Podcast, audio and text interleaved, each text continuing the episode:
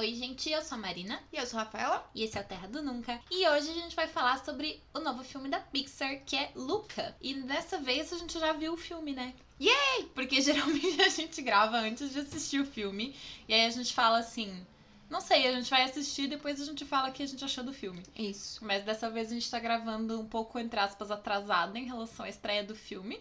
Então a gente já assistiu. Luca, então, ele é o 24 filme da Pixar. Eu tenho que explicar de novo a diferença entre a Disney e a Pixar. Sim, tem gente que chegou hoje. É porque eu vejo que muita gente confunde a Disney e a Pixar, o que é perfeitamente natural, já que a Pixar foi comprada pela Disney, né? Mas aí sempre me dá uma angustiazinha quando eu ouço alguém dizendo, tipo assim, meu filme favorito da Disney é Toy Story. Porque aí eu fico tipo, Toy Story não é da Disney. A Disney comprou é da Disney. É, é porque assim, a Disney, a Walt Disney Company, tem muitas empresas compradas, né? Outros estúdios, produtoras, distribuidoras, é, canais de TV, parques, cruzeiros marítimos, milhões de coisas. E uma dessas coisas que faz parte das propriedades da Disney é a Pixar. Que é um estúdio de animação criado nos anos 80, que a Disney comprou em 2006. Tudo bem, legalmente falando, tu pode dizer que Luca é da Disney, porque ele é, É. tipo, propriedade de uma empresa da Disney.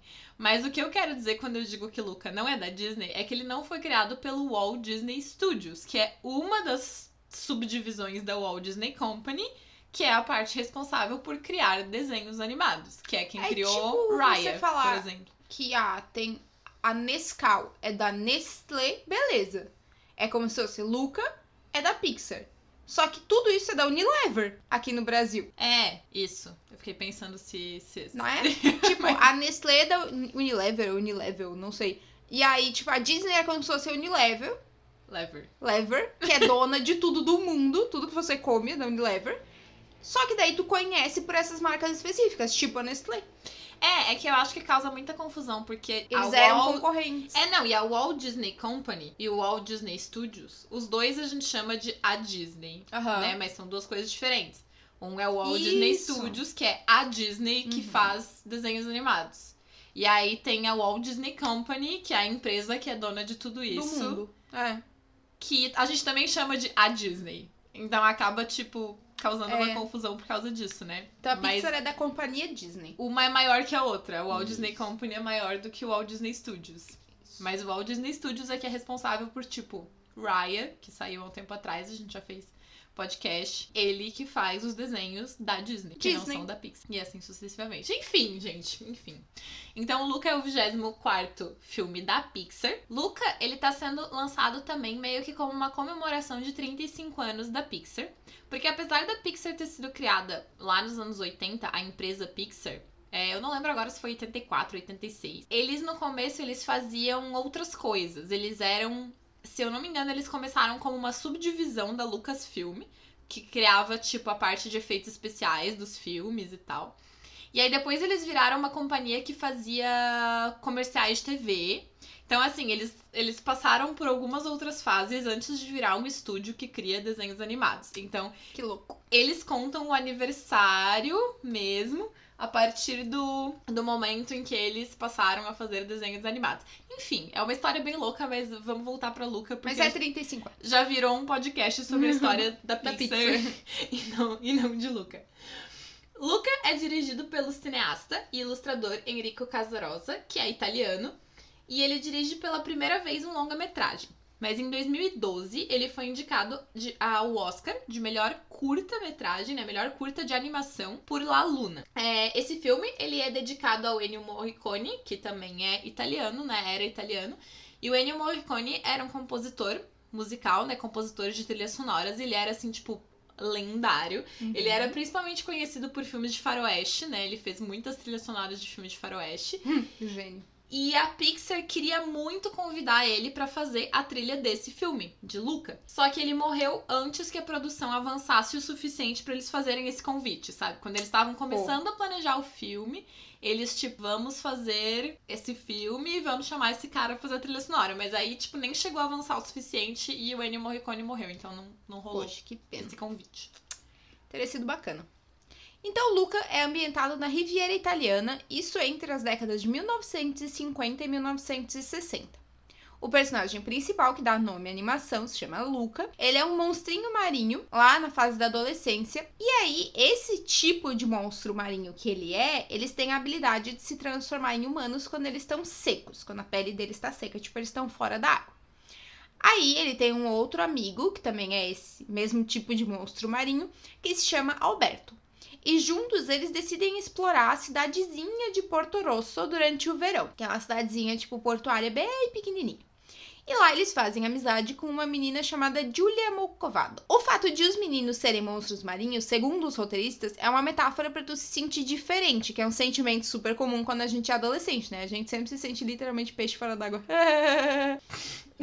Tinha que fazer essa piada. E aí, o diretor, o Casarossa, ele cresceu em Gênova, na Itália. E ele disse que muitos dos elementos ambientais e culturais usados no filme são inspirados nessas coisas que ele viveu na infância, né? Porque 1950 e 1960. É muito fofo, assim, quando até quando eu li essa sinopse, claro que o filme ele, ele vai um pouco além disso, né? Tipo, por exemplo, quando eu li a sinopse, eu achei que o Luca e o Alberto já eram amigos antes do filme começar. Sim. Na verdade, a gente acompanha, ao longo do filme, a gente acompanha o nascimento da amizade deles e uhum. tal.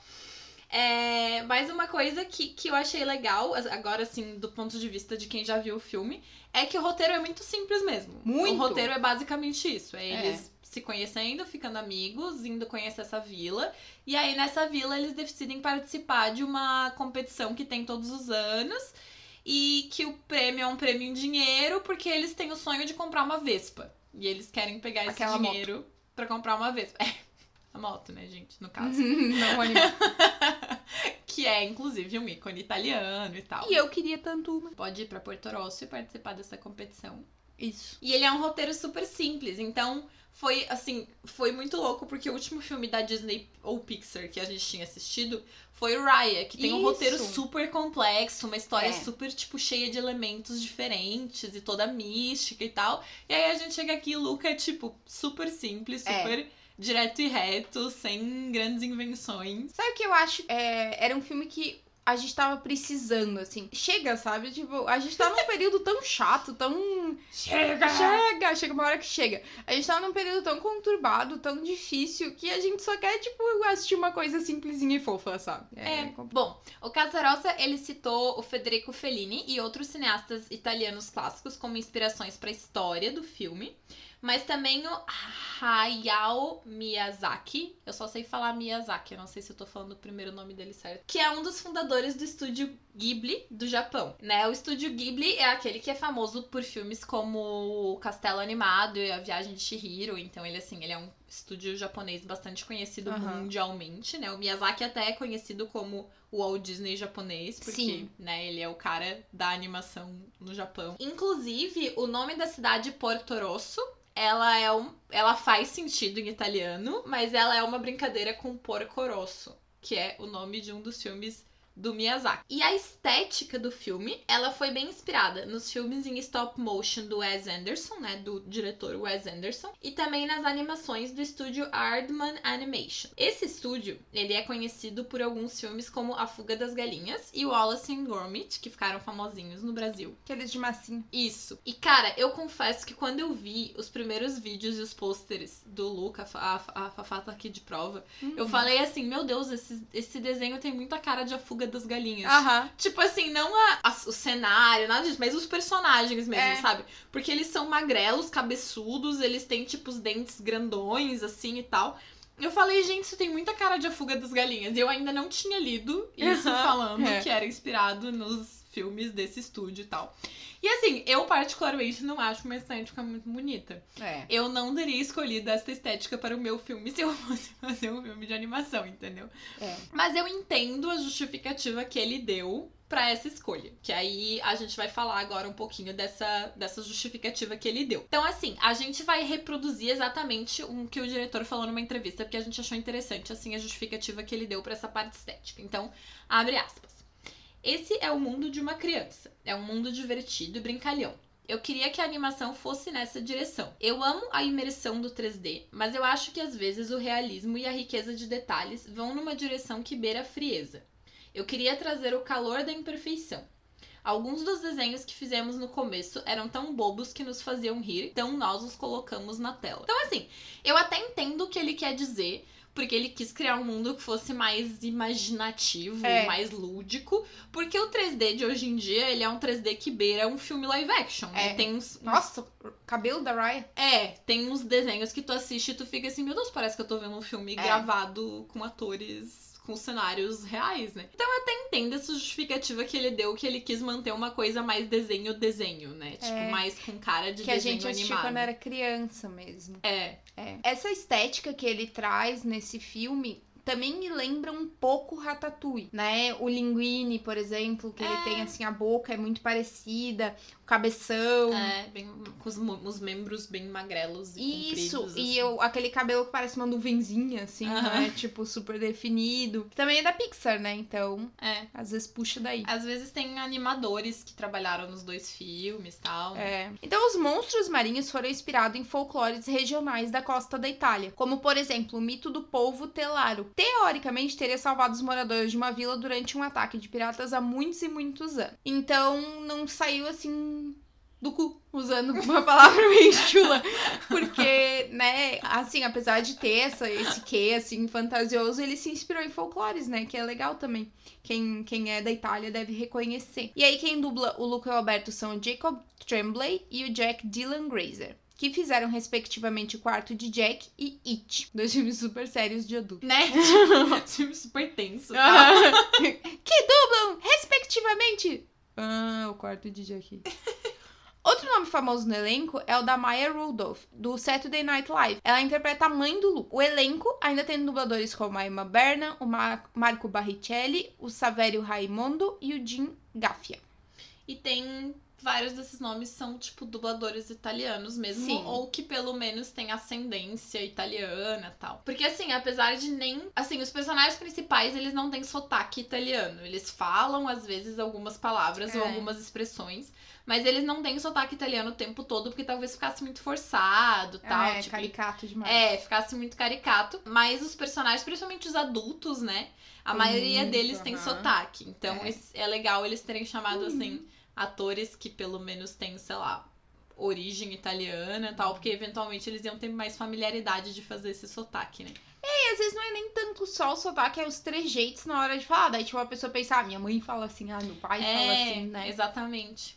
Uma coisa que eu sempre penso sobre essa coisa do sotaque, é, e que eu fiquei pensando a respeito dessa decisão de eles não botarem sotaque italiano pra todo mundo, como é que eu vou explicar? A gente já falou isso em algum outro episódio. É que eu sempre assumo, por exemplo, assim, ó, Luca, se passa na Itália, certo? Uhum. Então, na verdade, os personagens ali, eles estão falando italiano. O tempo todo. Todos eles, o tempo todo. Eles não estão falando inglês. Lógico. Tipo, não teria por que eles terem sotaque italiano. Porque eles não são pessoas falando inglês com sotaque italiano. Eles são pessoas falando italiano, entendeu? É, É, como se alguém só tivesse apertado uma tecla ali pra gente entender, porque a gente não fala italiano. Então, tipo, é. de repente, eles. Como se eles estivessem sendo dublados em inglês, Isso, mas é. na verdade os personagens, em sua origem, falam italiano. É. É, aí surge aquele debate, né? Ah, então por que, que o filme não é italiano? Mas aí a gente tem que entrar numa questão cultural norte-americana. Os norte-americanos não veem filme legendado. É pra ser um filme pra criança, daí, É. ai, vai fazer com que as crianças leiam legenda, eles não têm essa cultura, blá blá blá. Aí o cara lá, o Jim Con do, do Parasita, deu aquele tapaço na cara na hora de receber É. o Oscar. Mas É o que eu tudo quero isso. dizer com isso é que por isso que eu não acho absurdo, tipo, que, Sim, por exemplo, lógico. ai, mas por que, que esses personagens não têm sotaque italiano? Ah, é porque na real eles nem estão falando inglês, eles estão falando italiano. Sim, tipo, entre não parece eles, um sotaque. eles estão falando italiano, Claro. sabe? É que nem quando a gente assiste Rei Leão, eu suponho que todos os bichinhos eles estão só fazendo rouse e, e afins um Isso, pro outro, entendeu? é. Só que alguém clicou uma tecla SAP pra gente entender porque a gente não fala a língua dos animais, entendeu? É verdade. Na minha imaginação é assim. que é uma língua só. A língua dos animais. que os azul fala com. Ou eles são todos poliglotas. Olha só que chique. Realmente. Aí então, Luca foi o primeiro filme da Pixar a ser feito praticamente todo em home office. Porque o Soul, que foi lançado pela Pixar lá no Natal, ele já estava com a produção bem avançada quando a pandemia começou. A data de estreia de Luca milagrosamente acabou não sendo adiada. Porque eles se programaram, né? Pra fazer tudo em home office, foda-se. Ele tava previsto pro dia 18 de junho desse ano, desde sempre. Tipo, o projeto dele era esse. Então é bem isso, assim. A gente, gente, a gente já tá um ano e meio em pandemia, sabe? As pessoas já estão se programando a fazer as coisas em pandemia do jeito que dá faz muito tempo. É, se a data seria a mesma se fosse lançar nos cinemas, mas eles se conformaram de não ficar nessa enrolação de Isso. vamos esperar mais um pouco pra ver se a gente consegue lançar no cinema, sabe? Tipo, É. ah, vai ser 18 de junho. Se der pra ser no cinema, beleza. Se É. não der, vai ser no Disney Plus. E eles é isso. conseguiram não atrasar, apesar de estar em home office, né? Tipo, a produção rolou tranquilamente. Assim, é como a gente disse, claro que eles pretendiam lançar o filme nos cinemas, só que com a pandemia eles acabaram estreando no Disney Plus e eles não fizeram aquela cobrança do Premier Access. Ainda bem, né? Não cobraram aquele preço da. É, a Disney Raya. tá fazendo esse rolê de, tipo, cobrar uma taxa extra dos assinantes. E é bem Assim, ó, tu já é assinante. Isso! Tu já é ah, assinante. E aí tu tem que pagar uma taxa extra pra ver o filme no lançamento. E não é uma taxa de 5, 10 reais. Não, É 70 reais. é, eu acho muito ridículo. 70 reais. Sorry. Eu, Disney, eu te amo, mas eu não vou pagar essa taxa aí, não. E a- Streaming é assim, Disney. E a Disney sempre, eles lançam o filme pra todos os assinantes depois. É. Então a gente fica, tipo, esperando ser lançado pra todos os assinantes. E aí a gente vai lá e assiste, sabe? Porque, né? Não foi o caso de Luca, que Luca não teve cobrado. Mas a gente ainda não assistiu o Access. Cruella que teve. A gente tá esperando Cruella ser lançado para todos os assinantes. E aí a gente vai assistir. Pois é. Falta pouco agora. E eu acho que assim, se eles tomassem a decisão de nunca lançar, porque outra opção seria essa, né? Ah, então a gente nunca vai lançar, as pessoas só iam piratear. Tipo, eu É. não ia pagar 70 É que agora também os cinemas estão reabrindo. Então É. eu sinto que também é meio que uma maneira de incentivar a pessoa a ir ver no cinema, sabe? É. Porque tu pensa assim, ah, vou pagar 70 reais pra ver em casa, eu prefiro pagar 30 e ir no cinema, É. sabe? Eu, pelo menos, pensaria muito assim. Eu É. preferiria ir no cinema ver Cruella por 30 reais do que assistir em casa por 70. É, Eu não porque eu odeio cinema, mas... Eu entendo. adoro ir no cinema, então, né? Já vem ali a experiência do cinema junto. Mas É. enfim, essa cobrança aí da Disney é polêmica. Esses dias, inclusive, quando eles anunciaram a data que Cruella vai estar disponível para todos os assinantes, o anúncio era tipo assim: foi liberada a data que Cruella vai estar disponível gratuitamente para os assinantes. E as pessoas ficaram, como assim gratuitamente para os assinantes? Tipo, Pois é. porque as pessoas asso- associam gratuitamente com pra todo mundo. Sim, tipo assim, eu não sou exatamente. assinante, mesmo assim eu vou poder assistir, porque é gratuito. Se, eu- se eu preciso pagar a assinatura, então não é gratuito. Então Exatamente. é mediante pagamento de assinatura, né? Tipo, Aí eu espero que a Netflix não entre nesse rolê. Não seja incentivada pela Disney Plus. Porque É, é. sempre foi de só largar as coisas lá, temporadas inteiras e deu. é, E agora eles já começaram com uma palhaçadinha aí de. Tem algumas séries que tá saindo uma por semana. é verdade. Viu? Disney. Para de influenciar a Disney. E o louco que a gente ficou pensando é que esse filme foi feito super rápido. Ele foi anunciado em julho do ano passado. E ele já saiu, a gente já assistiu. E, tipo, normalmente os filmes demoram muito tempo pra serem feitos. A gente É. fica sabendo, tipo, ai, tem rumores de que. É. Eventualmente, eles já estavam com o filme bem encaminhado quando eles anunciaram, né? Possivelmente foi o que aconteceu. Só que é, isso, é bem essa questão. Geralmente os anúncios rolam muito antes. Tipo assim, três anos antes do filme sair. Exatamente por ele ser uma, uma- um jeito mais simples de fazer, né? E ele é curtinho também, né? Bem. Ele é um filme de uma hora e meia, assim. Então, daí esse foi o oitavo filme da Disney Plus que originalmente tinha sido planejado pra estrear nos cinemas. Alguns outros foram Noel, Artemis Fall, Hamilton, Mulan, Soul, Cruella. Cruella também saiu no cinema, mas saiu na Disney Plus também. É, Viúva Negra também, velho. É, Viúva Negra. Coitado da Disney, né, cara? Mas não é só a Disney, né, gente? Todo mundo que lança coisas agora tá nessa. Eu acho que na, pra questão do cinema barra streaming deve ser muito mais frustrante quando tu é ator, sabe? É. Porque estrear um filme no cinema ainda tem toda aquela pompa, acontece um evento, Exato. tapete vermelho, premiere do filme. Sim, outra estreia em festival, É, aí tem E aí deve ser muito legais. triste, tipo, quando tu é ator ou diretor, sabe? Aí tu fica. Então, assistam aí na casa de vocês. Eu, eu faço faculdade e no momento tá online, né? E semana passada eu tive vários colegas que se formaram em modo online. E aí, tipo, ai, cada um na sua casa com a bequinha, sabe? Ai, gente, eu não vou me formar assim. Conforme esse mundo. Ficar, ela vai ficar fazendo uma matéria pra sempre. Pra sempre. Até voltar Ah, a ter não. formaturas presenciais. Eu acho muito frustrante. E é só uma formatura, imagina, tipo, uma coisa de Hollywood, sabe? Bom, e amamos Luca? Amamos. Amamos. A gente gostou muito desse Sim. filme. É muito lindo. Ele é muito. Como a gente falou, ele é simples, ele é direto, ele é engraçado. É. Ele é engraçado sem ser pastelão. Sim. Ele é emocionante sem ser apelativo. Uhum. Os personagens são muito fofos, todos eles. Tipo assim, Uhum. todos os personagens são legais e tu gosta deles. Uhum. Menos o que não é pra tu gostar, né? Que é o vilãozinho. Mas da até assim ele é um bom personagem. Ele é engraçado. É. Enfim, eu gostei muito. Eu gostei muito das dublagens. A gente assistiu né, na dublagem original em inglês. Sim. Eu gostei muito, muito, muito, principalmente a dublagem do Jacob Tremblay, que ele é muito fofo, que é a voz do Luca. O Luca é fofo demais. A né? voz dele é muito fofinha. Ele é o do quarto de Jack, né? É. É que esse menino é muito fofo, realmente. Eu gostei muito da relação da Julia com o pai dela também. Que no começo a gente não sabe direito se ela é órfã de mãe, só aparece o pai e tal. E eu achei muito legal a construção, assim, do relacionamento dela com o pai. E que tu vê que ela é uma menina muito independente, porque, tipo, ela só decide levar eles pra jantarem naquele dia que aparece É. no trailer, então não é spoiler. E é, tipo, ela é pré-adolescente, né? E, tipo, os roteiristas disseram que eles têm, tipo, eles não chegam a ser adolescentes É. completos ainda.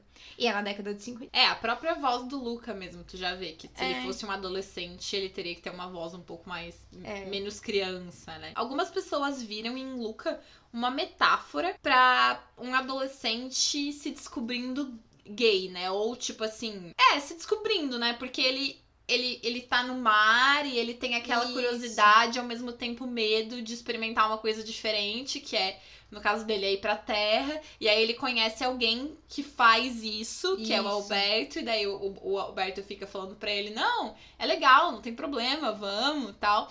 E aí tem isso de ele ser diferente ali das pessoas com quem ele tá convivendo, porque ele é um monstro marinho, ele não é um ser humano. E aí as pessoas têm medo, as pessoas têm esse preconceito Isso. com os monstros marinhos e tal. Então muita gente viu nisso uma metáfora, inclusive pessoas que eu conheço que são LGBTQIA+. É, eu sempre falo devagar porque eu tenho medo de esquecer alguma letra LGBTQIA. ele, eles comentaram comigo, assim, que de fato se viram muito ali, Sim. até porque. É, por causa dessa descoberta e dessa aceitação gradual e Uhum. tal. Mas Saiu em junho. é verdade, saiu em Hum. junho. Mas o Henrico Casarossa, Casarossa, tem que lembrar que, não, que ele não é brasileiro, né? É italiano. É, ele falou que não, que não é uma metáfora assim intencional. Ele não tentou dar esse sentido, esse significado pro filme.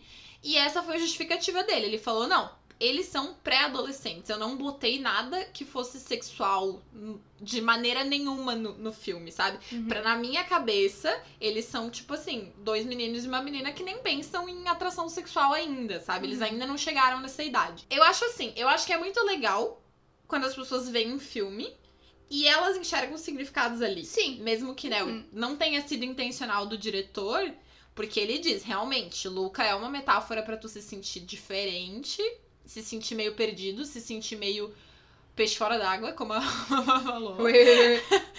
Mas não especificamente sobre isso. Aí eu acho que cada pessoa vai relacionar com o que ela. Por exemplo, assim, ah, na minha vida eu me senti assim Uhum. quando tal coisa, ou em relação a tal coisa, né? E aí o filme fica relatable pra todo mundo, assim. Exato. Todo mundo consegue se identificar com o filme de uma maneira ou de Tem outra. gente que era de uma tribo, que era diferente, que era estranha, os nerds e tal. Lembrando que em inglês a principal forma de chamar a comunidade LGBTQIA+, é queer, que é tipo, a tradução literalmente é esquisito, né? Então, assim, claro que essas pessoas É. que são diferentes do padrão heteronormativo boring vão se sentir ali conectadas com essa situação. E, e tem- teve no, durante o junho, teve aquela hashtag no Twitter, eu sou gay desde que nasci, né? Então, é isso, mesmo que não represente uma atração sexual. É, claro. Mas eu acho que ele até falou isso pra, sei lá, evitar qualquer. Sim, Sabe, imagina. tipo.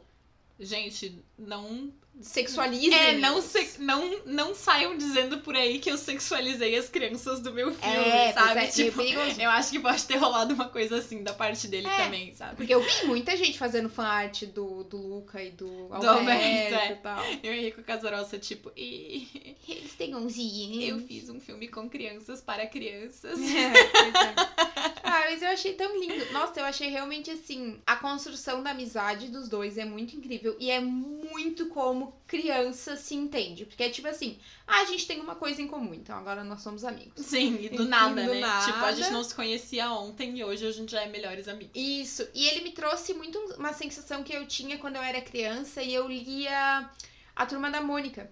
Porque eu e a minha mãe, né? A gente é irmã e tal. A gente nunca teve, assim, tipo, os amiguinhos do bairro com quem a gente saía pra brincar. É. A gente sempre foi crianças de dentro de casa.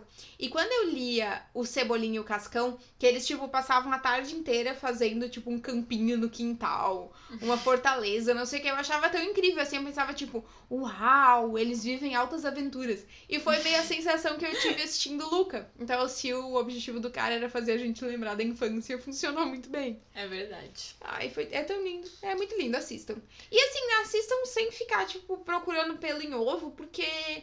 Cara, teve, tem coisas que uma hora se torna meio bobinhas. Tipo, no começo, eles demoram muito mais tempo pra, tipo, voltar a ser humanos, né? Pra virar humano quando sai da água. Depois é tipo, eles pulam pra fora da água e já viram humanos. Mas é pra ser engraçadinho, é pra ser fofo, sabe? Não é. É, é, exatamente. Não. Não tem um sistema duro de magia. é fluido, gente. Aceitem. Então é isso, gente. A gente gostou muito de Luca. Quem não assistiu, assista. E agora a gente já tá se preparando pro próximo filme da Disney, porque a Disney já anunciou. É, a gente tá gravando. Vai sair o podcast depois, mas a gente tá gravando esse podcast na véspera do dia que vai sair o trailer de Isso. Encanto, que é o novo filme da Disney Disney. Que se chama Encanto. Em inglês. É, em inglês mesmo se chama Encanto, porque ele se passa, eu acho. Eu tenho quase certeza que é na Colômbia. Eu posso estar falando errado, mas, Não, eu acho que é assim. mas é em algum país da América Latina do Sul. É. Mas eu tenho quase certeza que é na Colômbia. Então é tipo assim, o título é em espanhol mesmo, e imagino que vai ter muitas Claro. referências. Assim como o Luca tem as referências ao italiano. Encanto vai ter as referências ao espanhol. Quando saiu esse nome Encanto, tinha várias pessoas torcendo pra ser uma- um filme no Brasil, né? Porque a palavra é igual, é igual pois em é. português, então podia perfeitamente ser um nome em português e não em espanhol. É. Mas não foi dessa vez, galera. Vamos ter que esperar um pouco mais ainda. A gente já foi mimado lá antes com o Zé Carioca, a gente não pode reclamar tanto. É, é verdade. Então tá bom, gente. Vejam Luca. Depois comentem com a gente o que, que vocês acharam. Vejam a gente lá no Twitter. A gente é Terra do Nunca PC, de podcast, não de computador. Nos sigam. A gente posta coisas legais e artes bonitinhas. E é isso aí, gente. Até a próxima. Tchau, tchau.